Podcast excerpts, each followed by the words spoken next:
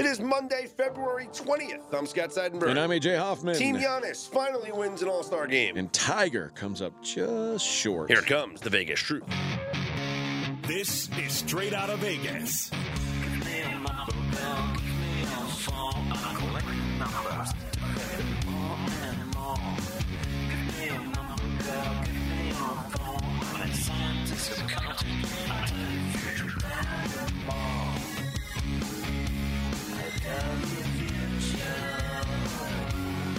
We are straight out of Vegas AM, your daily destination for sports conversation with a Vegas lean. Here's what you need to know to start your day. NBA All Star Weekend comes and goes, and oof. XFL opening weekend comes and goes, and ugh, what is the Vegas lead, Scott? a whole lot of ugh. Oof. Uh, we'll start with the NBA All Star weekend. There was some good and bad about the NBA. I shouldn't Mac have. ugh. McClung's got hops.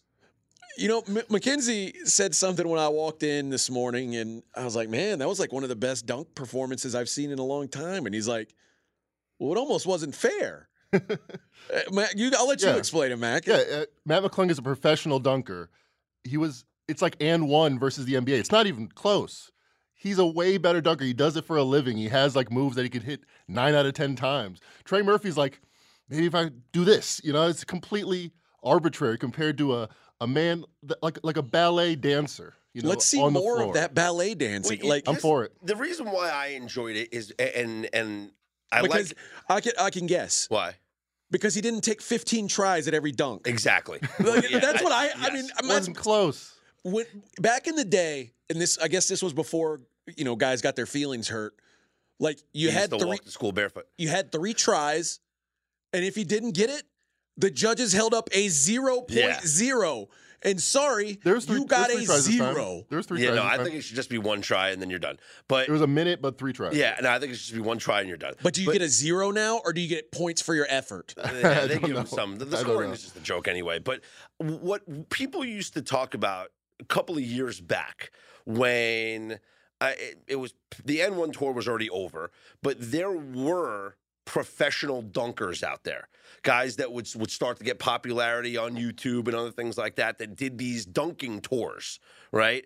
Some of these were featured as part of uh, halftime shows, right? You you see them. There was like dunk teams, Sure. whatever their names were, and it was like, please, please welcome the All Star Jammers, and they'd come out during halftime. The and- jammers and- versus the slammers. and like sometimes they'd have like a trampoline and they do some fun things, but other times they were just legit like former ball players that were incredible dunkers. And people started saying, well, here's how you save the dunk contest. You got to have the NBA guys going up against these professional dunkers. Well, now we have one of these professional dunkers that happened to be a G League player that is now showing everybody what's possible. people said before, someone I forget who said this, but, but lamenting how bad the NBA dunk contest has been up to a pretty good one this year. People were saying, "Well, we've reached the limit on how good a dunk can be. I've already seen everything." No, you haven't. You've seen everything NBA players can do in their spare time to learn how to try to, you know, do something impressive. I remember when people thought of 720 as like some mythical thing that could never happen. Then the 720 guy came and he just does 720s everywhere across America. Yeah. It's crazy. It's Vince Carter doing it a whole nother time around. It's amazing. No one can do that in the NBA. Not even close. They should have the best dunkers in the world in the big, biggest basketball weekend in the world. Why not? It's not that cool to see Trey Murphy do a do a windmill. See, I, I agree with this. I think the dunk contest, if you're not going to get the, the best players in the NBA to do it, the star players. Remember, they changed it and for a while. They called it the right, like the Rising Stars dunk contest, and it was like only first and second year players are allowed Yeah, to do it. You know, thanks Sprite. uh, you know why they did that, right? Because nobody who's been in the league more than two years wanted to be involved with it The anymore. They're best like, part done. of All Star Saturday used to be every time the dunk contest was going on, and whoever was the courtside reporter would go up to LeBron, who was sitting courtside, and be like, "Hey, LeBron, how about we get you in the dunk contest next year?" And he'd be like, "Ah, maybe, maybe, you know, maybe next, maybe next year's the year. and that was like a thing. It Tomahawk. Literally, it literally went on for like six straight years of asking LeBron if he's going to be in the dunk contest. And I used to go on the radio and I'd say, LeBron does a dunk contest for you every single night. If you go to a, a, a Heat game or a Cavs game at the time, right, and you watch him do Jump over a guy. layup lines, he gives you a dunk contest before the game. So you don't need him in, in the dunk contest because there's too much for him to lose. He he would never do a dunk contest. And so I think they should open it up and just make it a celebration of basketball. They don't have to be in the NBA.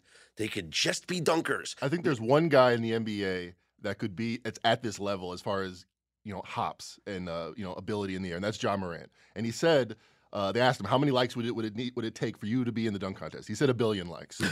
well, he's got my like. You know, He there's, se- seven wanna- of us. Let's let's try to get him out there. What's your guess on why he wouldn't want to do it? Because what he's what he's saying? Because nobody wants to lose. Yeah, there's there's so much more to lose as the best dunker in the NBA.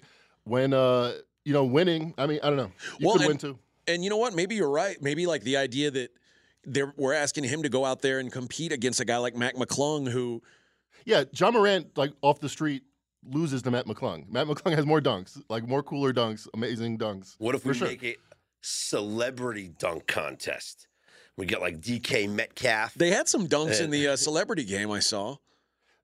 Yes, and football players don't know how to play basketball. I was at my cousin Kyle's wedding actually, and we before before the game we played a little bit of hoops, and they I was the best basketball player. I'm not that good at basketball, but they were amazing athletes. They could do backflips and stuff and dunk all those former football players. Uh, it's not an NBA thing. NBA's are NBA players are amazing athletes. They're much better at basketball than they are being amazing athletes. Like if you took Olymp- the best Olympic dunkers, probably better than the best NBA dunkers. They can jump higher. well, I mean, Metcalf looked good. He was he, he was the MVP, right? DK. Of the celebrity, It was the game MVP of the on Friday. celebrity game. You know, so he dunked the ball, and I'm just saying, I'd like to see him in a dunk contest. Boys got hops. well, hey, listen, pay, pay the man his money. But that's the other thing. You think DK Metcalf wants to go out and lose to a six-two white guy in a dunk contest? Nah. I don't think anybody wants that. Like, uh, not that there was any shame in it because the guy's a freak. He's But- got more time on the way up to do cool shit like Spud Webb. Maybe that's what it is. I, I don't know. But either way, like, His last dunk was something that I, I've never seen before. I knew Mac, really, really like I knew going into this that Mac McClung could dunk. I didn't know, like I didn't know he was going to put on a show like that. Like you don't see, he, you never saw that in his college No. games. But like th- he was, he's, he was always a freakish jumper. But I mean, I'm guessing if he did that in a college game, Chris Beard would have yanked his ass off the floor and be like, "No, we're not doing that." But, but it When was does Mac McClung come out with his own line of like sneakers and and his own line of like uh vert like the, the those those shoes that used to help make your vertical higher, like Yeah, the extra, yeah. with the extra toes on them. You know what I'm talking about? that's a good idea. the, the vertical trainers, like with the springs on the yes, back. Yeah, yes, yeah. yes. Polymetrics was all the rage growing up. It, it He never could worked be the for face anybody, of though. poly. It, it does. It, It my friend worked. Danny, my friend Mac McClung, taking hot man. My friend Mac McClung. So, what did you think of the actual All Star game? Uh, Team Giannis gets the win, 184 175 over Team LeBron. They didn't play any defense. I thought they would at some times, especially like in the past where we've seen these games with the target score get really interesting towards the end. This one was not interesting at all. Jayson Tatum just kept chucking up threes. He made them all. So right? Yeah. He had 55 points. He had 27 in the third quarter, which is a record. I think the 55 is a record also. Yep. So he wins the Kobe Bryant Award as the All Star Game MVP. But it was a snooze fest for me. I'll say this: I'm glad that Anthony Davis got stripped of the record at 52 because when he had it in Brooklyn, it was as dumb as this dunk contest. The dunk, the All Star game was was worse even back then. It was just 26 dunks, just 26 dunks. No one guarded them. It's like how is that a record? Yeah. So at least Jayson Tatum hit some shots. And, uh, put on- some? yeah, you know. in that- yeah, yeah. At in least, that- at least it, it was a, it was you know in, in worthy that of the third record. quarter when he had 27 points i honestly think he hit like seven three pointers he hit 10 for the game but like in the third quarter every possession he just shot a three and it went in and then donovan mitchell was making threes and, and they all won and that third quarter was like it, it was unstoppable it- and I wish they would play more defense. I wish LeBron played in the second half. You know, that's the problem. He The, o- the only betting resting. opportunity was Giannis. We talked about him maybe, maybe not playing. He does the Chris Paul plays one minute, fouls, takes himself out. Whoever got wind of that 15, 20 minutes before probably made a fortune. Yeah, Why? on his you under bet Le- props. You could have bet You could bet player Giannis props. under yeah. 15 Wait, and a half, 16 and a So half. there were player props for the All Star game. yes. What a joke! I mean, it is, It- and it's a like LeBron went under because of injury. He was killing it. almost like it, it feels like almost every year there's three or four guys who do all like the the lion's share of the scoring. Mhm. And everybody else is just kind of along for the ride. And so if you can just avoid those, you know, those mines, uh, don't step on one of the guys who's going to score 40 or 50 of the points, And you're peop- probably pretty good. I Yeah, lost a little bit of Doncic money. took this game off. Kevin Yeah. Durant scored 40. Some some games he scores five. It's it's really picking like that. I lost a little bit of money on this game because uh, at half I was I looked at the the spread and it was Team LeBron like plus four or whatever, and I said, you know what? I know they're down. What are they down seven? you didn't know Team LeBron didn't wasn't going to have Team LeBron in the second half. this what I thought figure. was what I thought was is that this thing is kind of I'm not scripted, but they want it to be close at the Sure. end. So I figured no matter what the score was, the other team was going to come back. And so my whole plan at the half was like, I'm just going to bet the team that's losing, and they're going to make it a close game at the end. So that way, that target score comes into play, and it's like tight defense, and everyone's excited, and so everyone can forget about the you know the first three and a half quarters of the game when no one played any defense because then they could just say man that all-star game was awesome. Did you see those guys play defense? Because that's what it, that's what it's been the past couple of years. Yeah. when it was close you know lebron hitting the shot in cleveland like when it was close at the end with this target score and they were playing d people forgot about the rest of the game. And they were just so excited about the target score works. It got them to play defense. These guys care about raising money the all-star game the charities all this stuff Nah, they got their butts kicked. yeah. Well, it, listen, Too it- far gone the game. I mean, it did get closer. That does happen. It is a real phenomenon where if you're betting live, the team that's down outscored 34 to 26, won by eight. But it was too far gone. They still won by nine. Yeah. Yeah, it's not my kind of party. Uh, you know, I, I guess it, it's of all the All Star game. Well, I, I shouldn't say that. I mean, the pro NFL now does flag football, so like, I don't know. Next year, flag basketball. Wait for that. Well, it might, might as well be. Might as well be. So, uh, we didn't talk about the three point contest. I was wrong. One of the great players did win. I said, "Oh, you There can." was a there was a key handicapping factor we missed. They have the four point shot now, which is like a 30 footer. Dame Lillard sh- shoots five of those a game. Shoots probably hundred of those in practice. So he made like three out of four, four points each. It was that was that was the clincher. This is now a contest that if Steph Curry wants to play in every year, he'll win every year. Indeed, and I don't think anyone's ever won uh, four. Yeah, because that that long shot is like that, that's tailor made for him. That's what he that's all he does. Uh, sometimes like he's one of those dudes who, if anybody else takes that shot, you're like, what are you doing? With him, it's just like, well, it's probably going in. Of course, Dame Dame hits the, and of course, Dame hits the three to clinch the All Star game finish. Yeah, So good weekend for Dame in uh, in Utah where he went to college. I, I and I was telling Mackenzie when he when he broke out the Weber State jersey, I was like, okay, You look at his numbers at 32. He's having the best season of his career. The team's just not that good. So I wonder, as loyal as he is, I wonder if he has uh, one great, you know, venture off to Phoenix or someplace There's like that. There's been big talks. It feels like every time Dame's time comes up, it's like, hey, we got to do something to make this team compete. And they always say, okay, we'll do it. And then he takes a bunch of money, and then they never get better. They haven't gotten better. No, Jerami Grant's been okay. That's Mm. Yeah, I, I, and I mean, C.J. McCollum left, and they're like, well, how are we going to replace him? And then the exact same player in Anfernee Simons, but three years younger. Yeah, Right. and it's still not working. No so uh, it's a it's a frustrating thing. I'm sure. Like Dame Lillard, I'm sure wants to win, and he may be. He, he may go down as one of those guys who, in the conversation for best player who never wins anything, because it doesn't look like he's on a trajectory. and he's been better all time than Karl Malone. Said it. Facts. Wow. Okay. Not that. Not even that revelatory, really. But yeah. But he, he's he's said publicly he's against the super teams. He doesn't like guys going and he's joining. painted himself into a corner in that fashion. He really has, because now it's like even when you're old, like you're gonna go do the Charles Barkley route and you know try and go link up in, which was a disaster in Houston, but they tried it anyway. Uh, It's really the only thing that rivals Brooklyn in, in terms of everyone thought they were going to win and they won absolutely nothing. One, not even a round, I think, in Houston. yeah, yeah. Well, how how did the the uh, Gary Payton, Karl Malone Lakers They do? made the finals, and people always say if Karl Malone wasn't hurt, they would have won the finals. I mean, they lost in five. Okay, so. well, that's better than I would have thought then. Yeah, that Rockets experiment was Hmm. ooh, not good. Scottie Pippen, woof, oof, as we said earlier in the show. So, uh, All Star Weekend has come and gone. When do games kick up again? Thursday, and I love one play. I can't wait till they put the line out. Um, you know, I got it circled, red dotted, and the more I look into it, the more I think the market's going to miss on this one. All right, well, we'll talk about that on Thursday morning then. Looking forward to that one. Big weekend in college hoops. And one of the games that we talked about on, I guess, on uh, Friday morning was the Kansas Baylor matchup. Kansas took care of business in the second half, 187 71. That was a big game. And Tennessee, oh, oh, woof, Ugh. against Kentucky, not good. Uh, not a system play, but it might as well have been. yeah, might as well have been. Let's talk though about yesterday's games. Purdue, we we talked about Ohio State being a corpse It looked that way. Purdue 82, Ohio State 55. NC State with a big win, 77 69 over North Carolina. North Carolina, They stink. They do, man. They really need something good to happen, and they haven't had it in a while. And Houston actually played a close game because the other team was within single digits of them at the end of it. 72 64. Houston beats Memphis in what was probably one of the toughest remaining games on their schedule. Uh, they they failed to cover, Houston did, but they covered the first half, which is typically what they do, and they just kind of coast. So 72 64 Houston. Tonight, only one game in the top 25, friends. And what we've got here on our hands, some would call a system play. TCU minus two, the number 22 ranked Horned Frogs. Now, listen, new rankings come out today. What do you anticipate? You think they'll go up? Uh, TCU, They're coming off of a win against Oklahoma State, but But a before loss, that, they lost at Iowa- four straight games. so here's the thing I, I don't I don't expect TCU to be ranked, but doesn't I mean it doesn't matter for The line the system.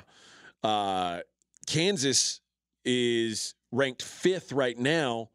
They won both their games this week, including blowing out the Baylor Bears.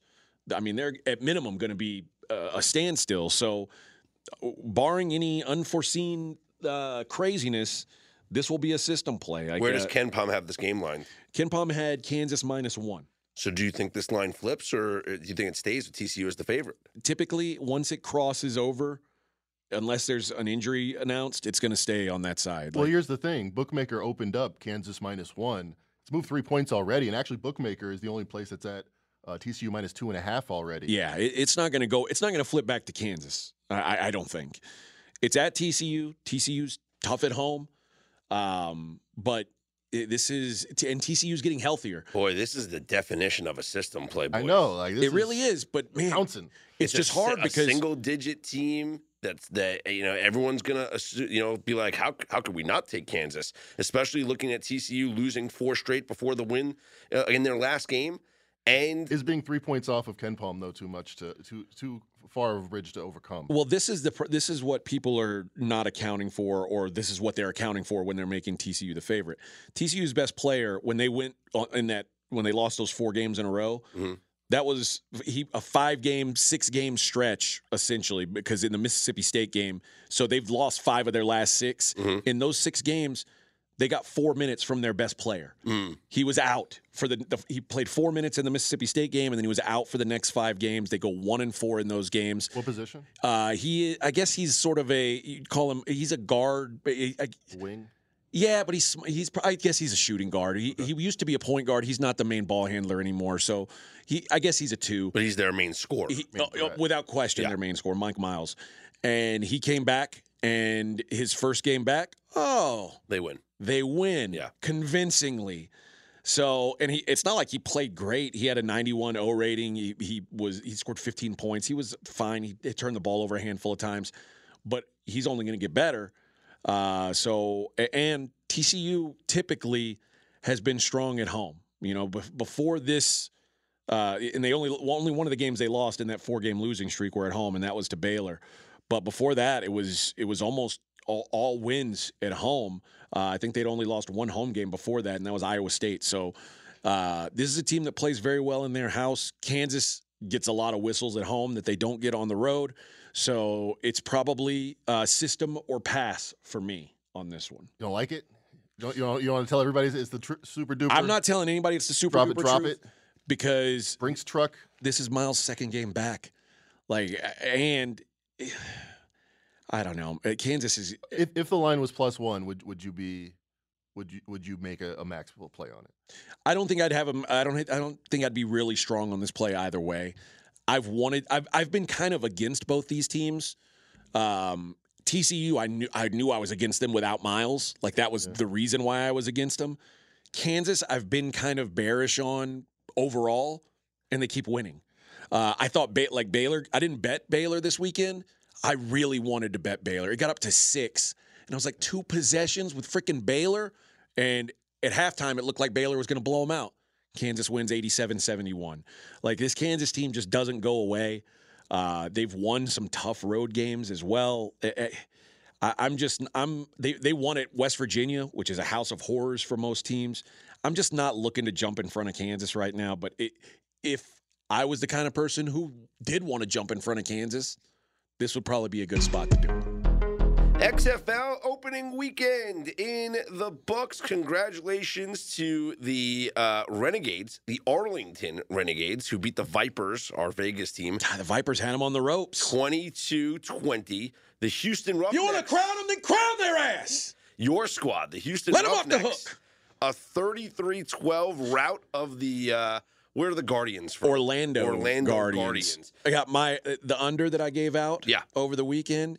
We were looking like we were in good shape. Houston looked like they were going to punt the ball away and just say, you know what, we're good with this comfortable win. Mhm.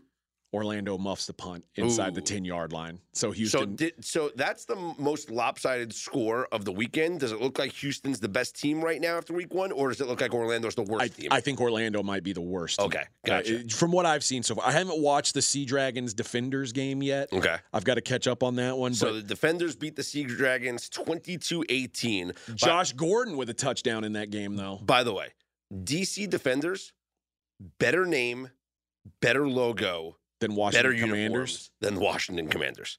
I'm not going to argue.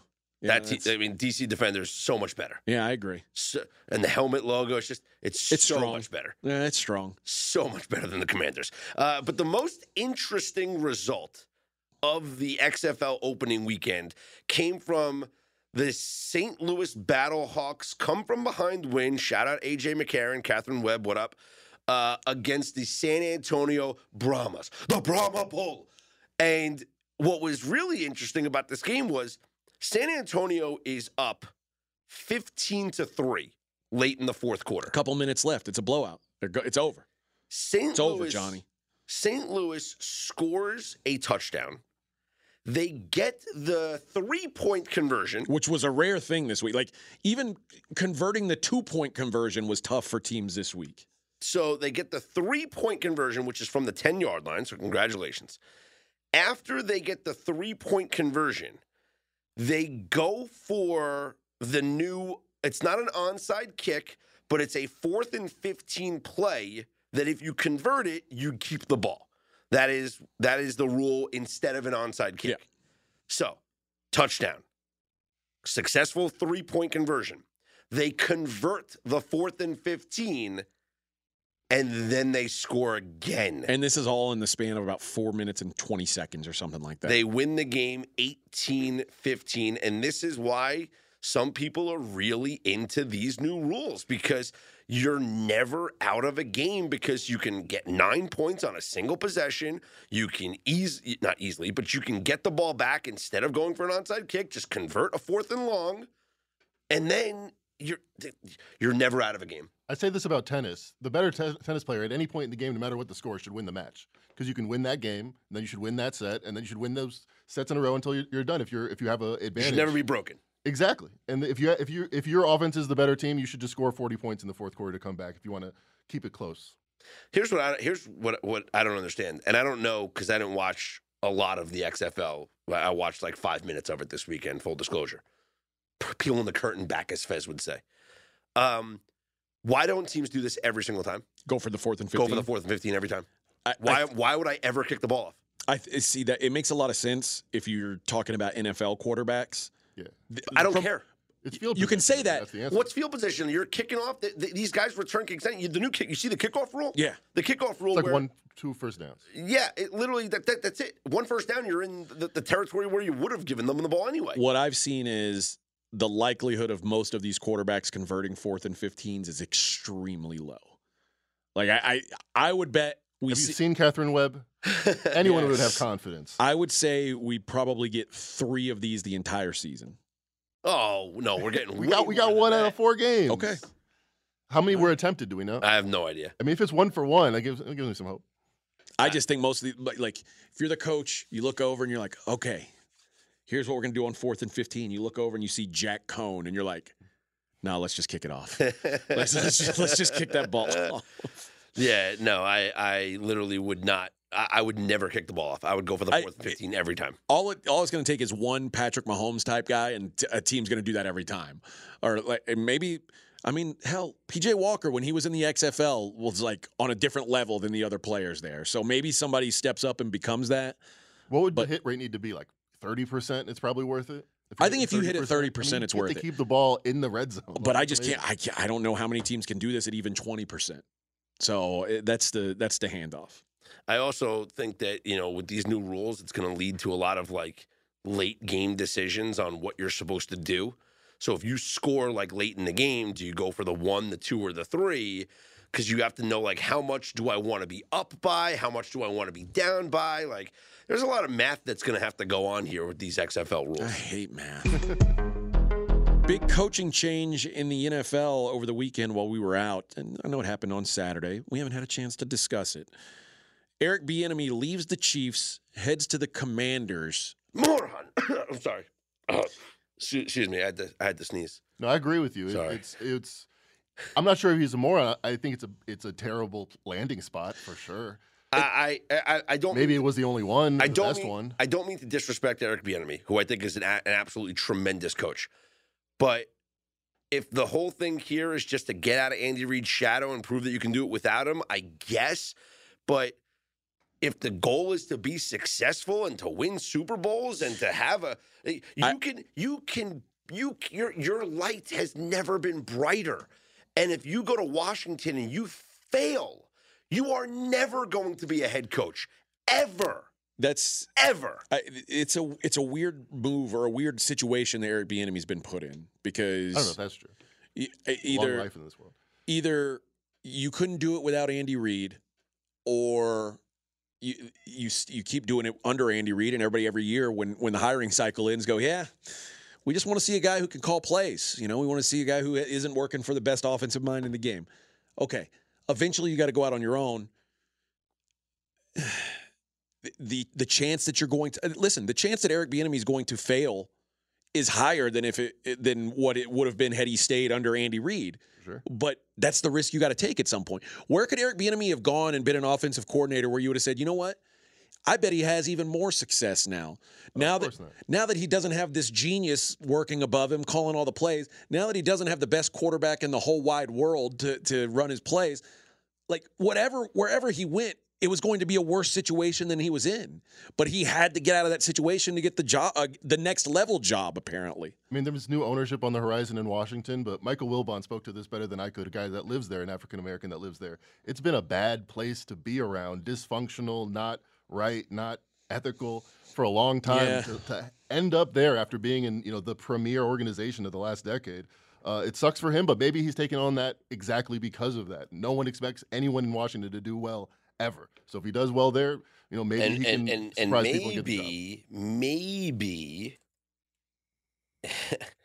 uh, I hate to speculate on things like this, but that's the job. Just do it. Speculate away. If there's a coach going into the season on the on the hot seat, if there, if you want to make a list No of coaches going on the season on the hot, hot seat, Ron Rivera is one of them. It's not the coldest seat. It's not the coldest seat, and so if Ron Rivera gets the axe, Eric Bieniemy becomes the interim head coach, and I bet you that's part of this this negotiation. That I'm not taking this job unless if there is a change, I'm your interim guy, not your special teams coach, not your defensive coordinator. Like I am the interim head coach. So yeah, I'll take this job. I will be your offensive coordinator, but I am also next in line. I'd be surprised if that wasn't part of the calculus in his mind. I'm curious if you guys are of the belief that Eric Bieniemy should be a head coach already. Like, is, or is, of course, is, I is this think he should be, and I think that there's there's got to be reasons why he isn't. And we've heard the rumors out there. He's a terrible interviewer. Uh, you know, not doesn't um, doesn't come off uh, with uh, as like a, a, a, a general, a leader of a, a franchise. That people don't want to give him the keys to the kingdom because he doesn't portray that in in the meeting rooms, or it's blatant racism. Whatever there's there's whatever it is, there is a reason. Otherwise, this guy who has been one of the smartest offensive coordinators, one of the most successful offensive coordinators in football for the last five years, would be a head coach. But the We're question- seeing 29 year old morons get hired as coaches. But the question remains: Is Eric Bieniemy? Is this Eric Bieniemy's brilliant offense, No, or it's is the this, last two. The reason that argument falls flat is because the last two offensive coordinators for the Chiefs under Andy Reid both became head coaches. Matt Nagy and then what was the other Doug, Doug Pederson before him. So Mhm. like it seems like a naturally like why would the best best offensive mind in the league not have a potential uh, NFL head coach as one of his as his right hand man? Now, here's what I would say to that. Doug Pederson, remember, got hired by Philly, where he worked, and the people in Philly knew him. So every Yeah. the people in Philly said, It "Hey, goes back to what he's saying. we see something in Doug Pederson that works. Like w- I know he didn't have the keys when Andy Reid was here, but we see something with him that can work, and it worked for a little while. And they were Mhm. like, "All right, that's enough of you, Doug." Nagy was a, a an abject failure. So you think like you think you think Nagy's Playoffs fail you think Nagy's failures? I think hurt- it's, cer- hurt it's certainly? I I do I do Yeah. I do I think and maybe that's not fair, but. I- I don't know, man. It- it- like when when somebody keeps coming from a system and it's like, oh, that's this guy. Didn't I don't know. Mike Kafka left. He was the quarterbacks coach, and now he's the offensive coordinator for the Giants, and he did a hell of a job this season. So and and and he had Brian Daboll's respect enough that Daboll said Kafka calls the plays. I'm Yeah. not calling the plays. So I mean, it's a pretty small group of people that decide who's the NFL head coach. If you had one round of interviews where people said, "Oh, I did, I didn't like him. He rubbed me the wrong way. I got mad at him. We had a fight," it would have There's only 32 of those jobs. right. And then, Yeah. I mean, there's not that many people decision makers a year. What is there five this year? So it, it makes sense that one guy might get you know all right, not set- liked by a set the group of line people. Right, set the line right now. Not saying it's right, Set the line right now. but it makes sense. Odds that Eric Bieniemy is at some point this season head coach of the Washington Commanders. I'll say I'll t- I would take plus one ten. I would take plus one ten. I think that's a good bet. at Plus one. God, I'd love to know who the quarterback of the Washington Commanders is. Sam Howell. Nah, it's probably two two to one actually. Now that I think. Sam Howell. Sam Howell's the quarterback. Okay, then I'm, I'll say I think Mackenzie's first number's right, plus 110, plus 120. They, they lose. They, they go one in five Yeah, I their could first six that. games, and Yeah. Ron Rivera's out. Yeah. I mean, Sam Howell. Did you like? Were you optimistic on him? He No. was like the number one pick, like Two or three years out. ago? Yeah, yeah, Yeah. a long time before the draft. Yeah, no, I, I was never opti- like. I, I have the same optimism on Sam Howell that I do now on Will Levis. Like, I, I think that they're guys who like Mitch Trubisky, a guy who can eh, like man, he can throw the shit out of the football. Eh, we talked about it's like Mac McClung. like Will Levis is Mac McClung. He should join the like punch. what is it? It's like Punt, pass, and kick. yeah, Mac, Mac McClung is a, like a slam dunk champion. There's there's guys who are long drive guys who Yeah. can never play on the tour. Like that, Although I always wondered why not. If you're if you're driving it 400 Short game, yards man. every you've time, got to putt. yeah, you're right. You make got, it. yeah. Yeah, can't you've say, got this to is good. putt. I'm within Like three you can't just hit it 400 yards and then go up in five putt. It Yeah. does- like you're never going to make it on tour that way. But that's usually how I play golf. By the way. Yeah, that's the way. Go, that's the way fun I golf out, not is. 450, but I outdrive all my friends, and then I- I am always like I'm putting for birdie every time, and I'm three or four putting Yeah. every time. You just, you're, uh, if you're anything like me, you're like the guy who's taking a gimme from like six club links away. Let's just pick that up, move Yeah. on. We'll call it a double. Yeah, well, you know, that's a two putt. That, that'll be a two putt, even know, knowing it would be a four putt, 100%. and that's why we don't play four putt. anymore. Um, yeah, I think that I think that he's going to be Eric Bieniemy at some point will be the interim head coach of the Washington Commanders. I do think that it is notable that you know this is the second year in a row where there have been African American head coaches hired at, over Eric Bieniemy. You know, um, Mike McDaniel was suddenly like he was suddenly the hot coordinator over Eric Bieniemy, who'd had a, a lot more track record of success. Yeah, I think there's a cap on like I mean maybe if they won eight Super Bowls in a row, like he's obviously pedigreed, but he, there's only so much. pe- there's all, DeMeco Ryans, I would say, is more pedigreed. You know, as a, a Pro Bowl, All Pro player that did so well in his first two years as defensive coordinator, uh, it seemed like a better hire. Sure, I mean, it is funny. We talk, and that goes to say, like what what Scott was saying earlier about how he presents in in the locker room, how they think he'll lead men. That's what I think is the biggest strength of DeMeco Ryans, Mhm. and that's that's why when you look at his resume and Jonathan Gannon's resume, DeMeco and Jonathan Gannon, they're very similar on paper. But I love the DeMeco. Ryans hire, yeah. and I hate the Jonathan Gannon hire. And it's like, well, why do I feel that way? And it's because I feel like DeMeco That's 'cause Ryans when can get in DeMeco front of the room. walks into a room, he commands attention. yeah, and respect. Yeah, when Jonathan Gannon walks in a room, someone says, "Sir, do you know where you're going?" Yeah. I just think on paper too, he was the 26th best defense last year. I mean, he's one for two and having a good defense. Yeah. that impressive. Although, listen, uh, but that it, there's another example of that uh, in in Tennessee. Right. There was, I mean, we're talking one year as a defensive coordinator with the Texans, Vrabel, the 32nd ranked defense, But they should have been. and he gets a head even worse. coaching job. like, and he's been like, by all like, Mike Vrabel's a, most people would say he's like a top 10 head coach in football. Like people think people, he's a highly respected guy as a head coach. As much as I agree with that, and as much as I like him, like it wouldn't shock me if he just had a three and thirteen season last year, and it was like the last we heard of Mike Vrabel. Like it's so It hard, Sure. like to uh, maintain And success. it's also hard to like assess. Like there's a hundred people going into this season trying to do well for the NFL team, and it's like, oh, four four and twelve, he he sucks. You know, it's not always the case. Well, I mean, just think about how excited Carolina was when they got Matt Rhule. Like that, Right. that I mean, Right. that was Big time hire. they were hanging balloons. It was like we got the guy that everybody wanted, and then a couple years later, it's like, no, get out, beat it. Joe Brady, you first beat it, and now you beat it, Matt Rhule. Like, so you we were talking about this in pre-production. What do you make of Gannon's uh, hires down there? In, yeah, let's Desert. let's address that because Arizona. You remember a couple minutes ago when I said 29 year old morons are getting hired? yeah. You know, like, Gannon hired a DC, a DC and an OC over the weekend. The DC was the linebackers coach from Philly, and the OC is basically like his buddy from college. Uh, it's Drew Petzing, who's like th- the quarterbacks coach in Cleveland, which you can look at two ways. He got a lot more out of Jacoby Brissett than anyone could have thought this year right. or he got the least success out of Deshaun Watson than anyone's ever seen. I- don't know that either of those is like making the decision for you, but I said when they hired Jonathan Gannon, he better have a home run hire Mhm. as his OC.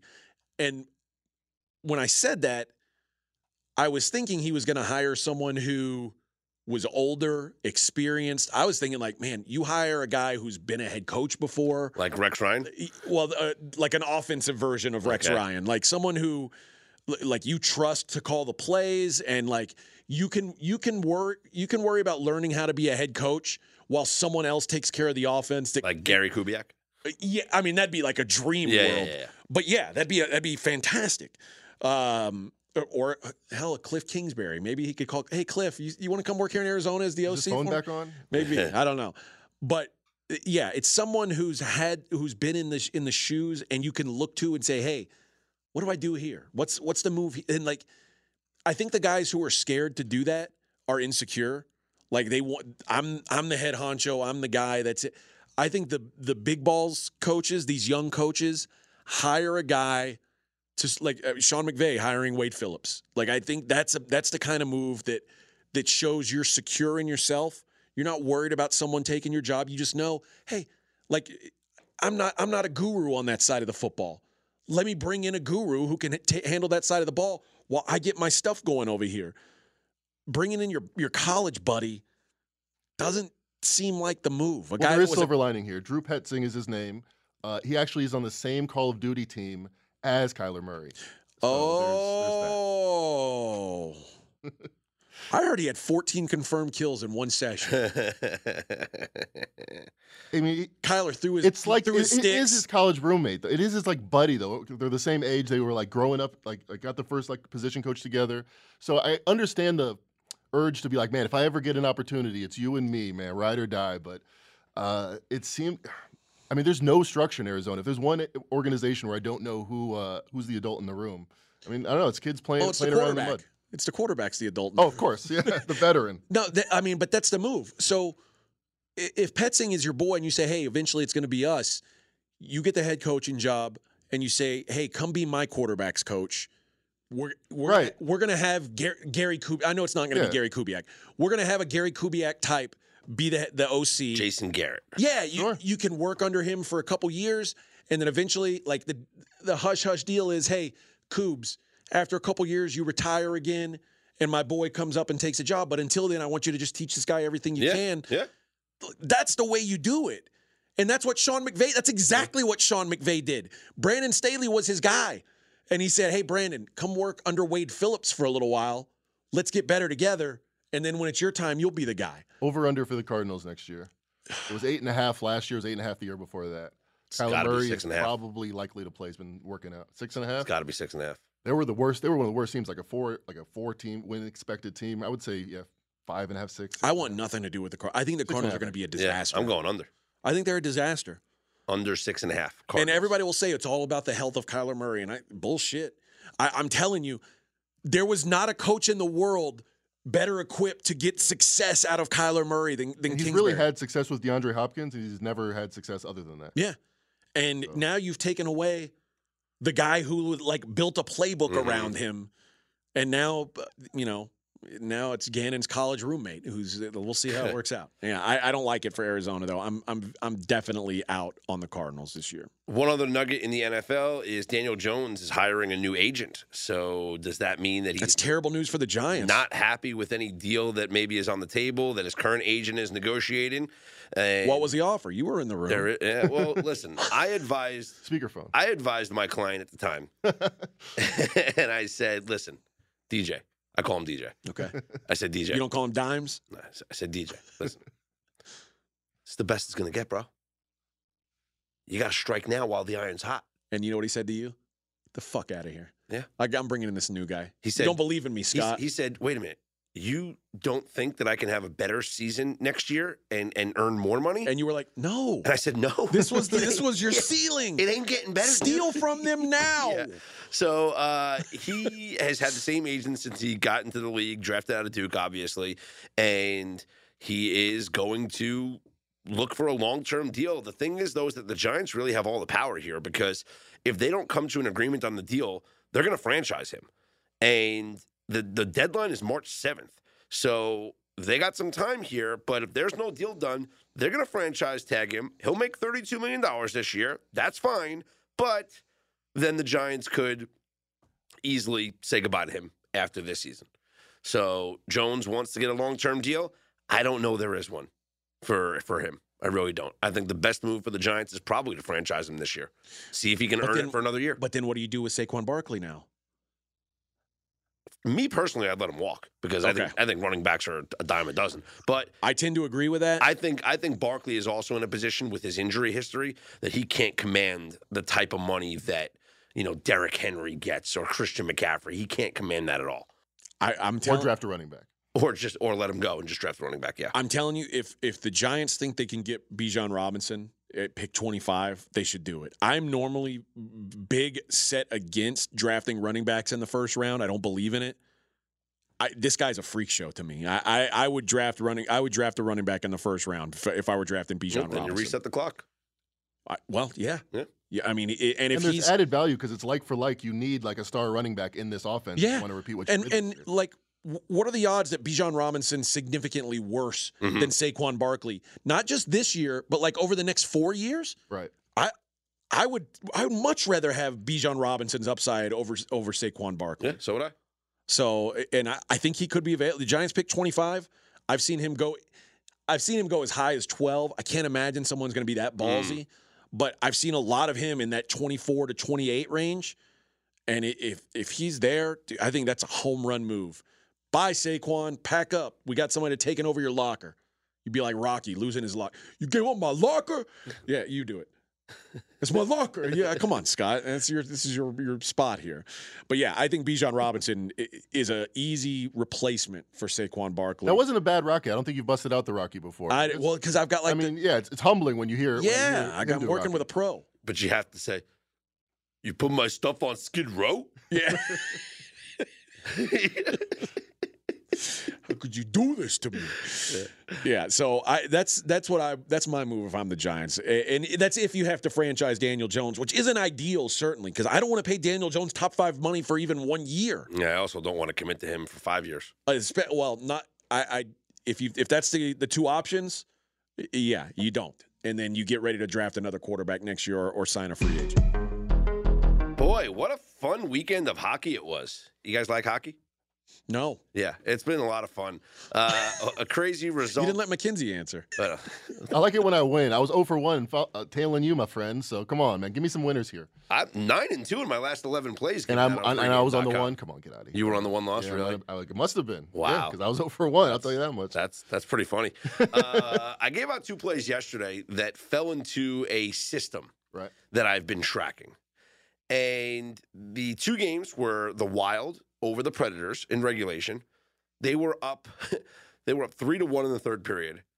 They gave up the tying goal with less than a minute left in the game. That was about to be a gut wrenching defeat for Wild to win in regulation. But seconds later, the Wild scored and won the game four to three. And you know what I have to say about that?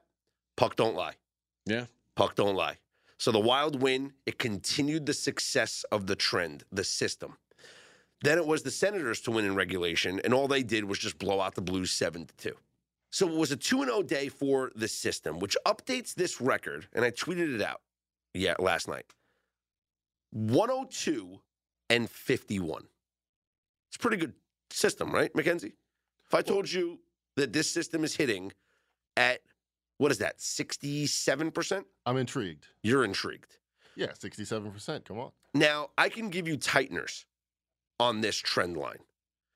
One tightener goes from a 67% play to a 73% play. Are you intrigued? Yes, I am. How how uh, how is the system constructed? There's also another tightener we could do. All right, tighten it up. Tighten it up. The other tightener still brings this to about a 70 something percent.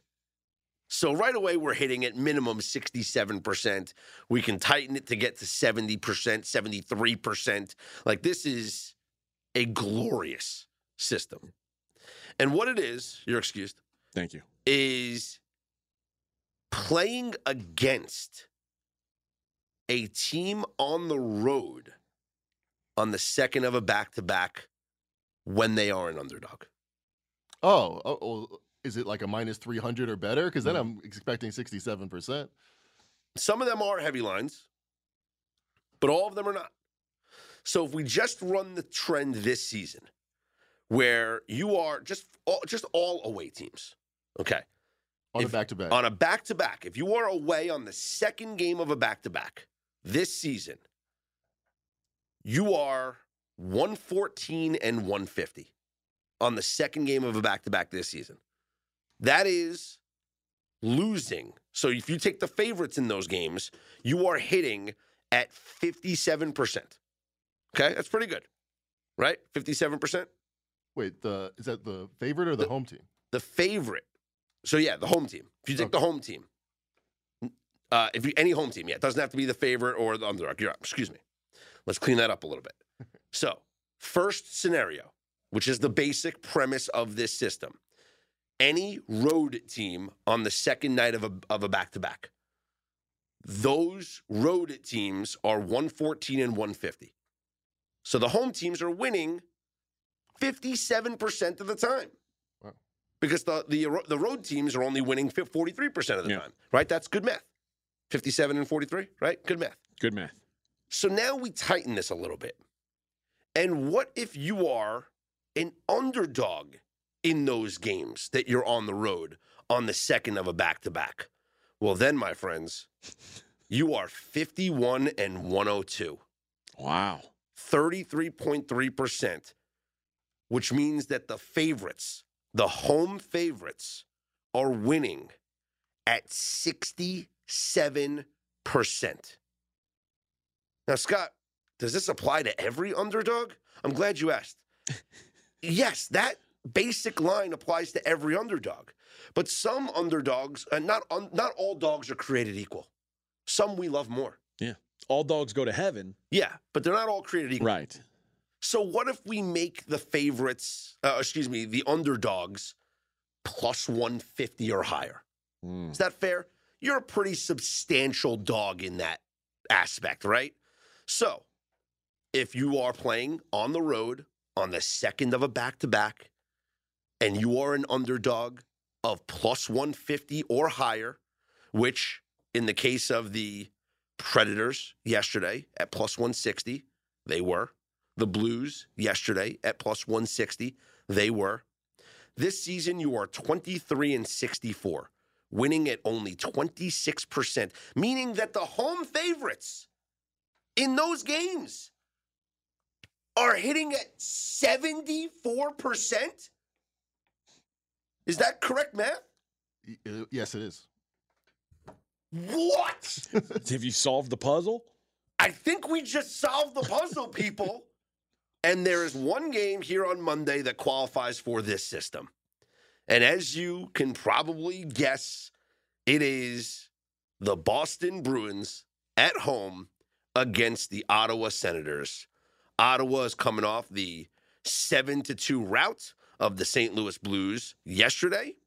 They will be playing at one o'clock in the afternoon in Boston on the second of a back to back today. So, quite the turnaround to travel from Ottawa mid afternoon, early evening.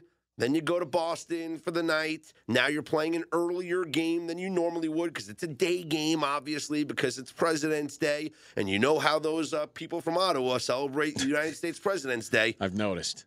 That's a joke. There is no President's Day in Canada. There is no President's Day in Canada, just so you know, because it's an American holiday. Prime Minister Day. Yeah, they, they don't they don't celebrate President's Day in Canada. So God save the Queen. yes, Yes, there you go. so we have to get creative though, because I'm not just. It, I, I'd be I'd be an asshole if I just said, "Hey guys, I got a system play for you today. Bruins minus minus three hundred. Bling bling or ching ching. No, Yeah, yeah, yeah. That, that, that- that's no. So we got to get creative. So how do we play the the Bruins in this game? Well, we can certainly look at the puck line and we can see that the Bruins right now are minus one thirty, laying a goal and a half. All right, it's pretty good. You look at the history of some of these results that we've seen, and there's not many one goal games. There's a few one goal games, but there's not many. So, yeah, it's likely that the Bruins are probably going to cover the puck line. Or we look at the Bruins to win in regulation. That's minus 200. That's a pretty hefty line. Don't, you know, I'm okay laying it. For me, I'm going to chase the puck line, though, at minus a goal and a half, at minus 130. You have to keep an eye on the goaltending situation because Sogaard played yesterday for Ottawa. He's probably not going to play the second of a back to back, especially with it being a day game. You know, Forsberg's out for the year with the injury. So it, it, it might be Kevin Mandolese playing in his second game this season.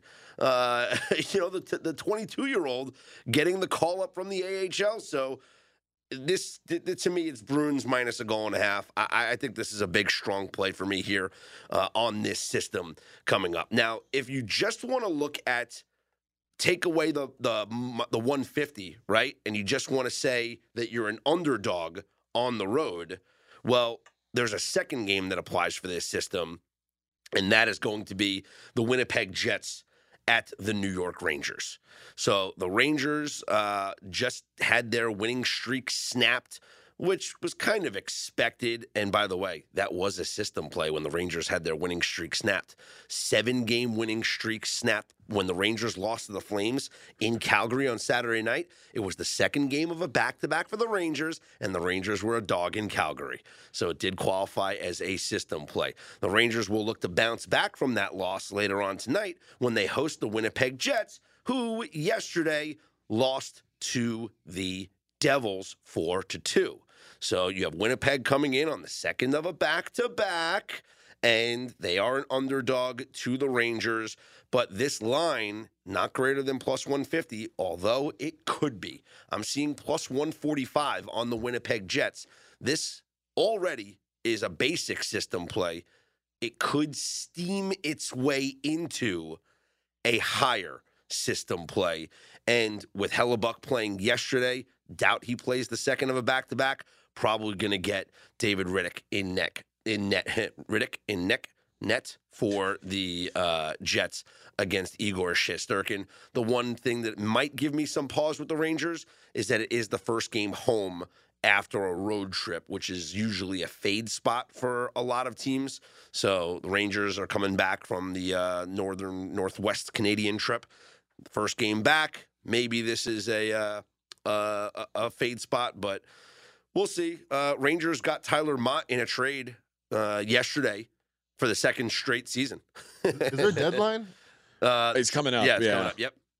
So the Rangers did bolster their their lines here, getting Tyler Motte from the Senators uh, in exchange for Julian Gauthier and a seventh round pick. And um, Motte played really well last season for the Rangers when he was uh, traded when he was traded from Vancouver to the Rangers, and he signed a deal with the Senators in free agency. Now the Rangers brought him back, so um, maybe that gives them a little bit of a boost in this game. So that would be a second system play. So I should put my money on who tomorrow? The Bruins, There you go. Wait, no, no, one one person, one person, because I, I got to go one and zero tomorrow. Bruins, a goal minus a goal and a half. There you go. But it's an early start time. Wake up early. 10 You a.m. can't sleep for in. us here in Vegas. I'm not even I'm not even sleeping. I'm waiting up in excitement. All right. Uh, elsewhere on the schedule, another day game, 1 o'clock Eastern Time, Ducks at Panthers. That's a 10 a.m. body clock game for the Duckies. The Panthers, this is another system play, guys. Panthers, different system. Panthers are minus 430. Remember the trend. Minus 400 favorites are now 11 and 1 straight up on the season. They've won 11 straight games. All 11 straight wins have covered the minus a goal and a half puck line. Uh, the Leafs snapped the 10 game first period winning streak. So maybe the first period streak starts again, or you can just ride the 11 game minus a goal and a half streak and play the Panthers minus a goal and a half. Uh, the Flames are hosting the Flyers, Calgary minus 250, Kraken at the Sharks, Seattle minus 145, Islanders at the Penguins, Pittsburgh minus 135. Congratulations to uh, Ricky Stenhouse Jr. for winning the Daytona 500, NASCAR's uh, Super Bowl that they kicked their season off with. I watched the ending of the race. How can it be NASCAR Super Bowl if they imagine first game of the year is the Super Bowl? in the That's what they do. It's different. the That's what dumbest they thing. do. Uh, it's his first. Um, it's the longest Daytona 500 in history because the It, new it was rules, longer than 500 miles. yeah, it won 212 laps. Oh my It, god! it because I'm confused. because the new rules now is like they don't they don't end on a caution, so they actually do overtime. But then it just kept having more crashes. At the end, I pretty much just thought this was going to be last man standing, and whoever was the last car on the track was just it turned into the demolition derby. Honestly, that's what NASCAR should be every every time. I'm for that. Do you remember the old demolition derbies? Yeah. where they were in just like a giant, um, like a dirt track, and you would just like crash into each other, and the last car that was able to move was the winner. I'd love that. Those were fun. I used to watch. I used to watch those a lot. What was that video game called? Twisted Metal. Twisted metal. Twisted Metal was a That demolition was- derby. yeah, Yeah, that was a good game. Yeah. man. that was a good game. You could be the clown, the ice cream truck. That was, that was the best character. Yeah, That was most that, was, that was a great, great game. That is awesome. Uh, you know what else is awesome? All the discounts we have at pregame.com. Gave you a promo code last week. We'll give it to you again in case you didn't use it. 20% off anything you'd like at pregame.com. Use the promo code SCOTT20, S C O T T 20. Uh, whether you want an NBA play from Mackenzie Thursday, he's going to have a big one because he's been circling it all All Star weekend. Uh, we got the NHL going, XFL. AJ's got college basketball, so lots to be on top of at pregame.com. Take 20% off using the promo code SCOTT20. For Mackenzie Rivers and AJ Hoffman, I'm Scott Seidenberg. Enjoy your President's Day. We are straight out of Vegas. AM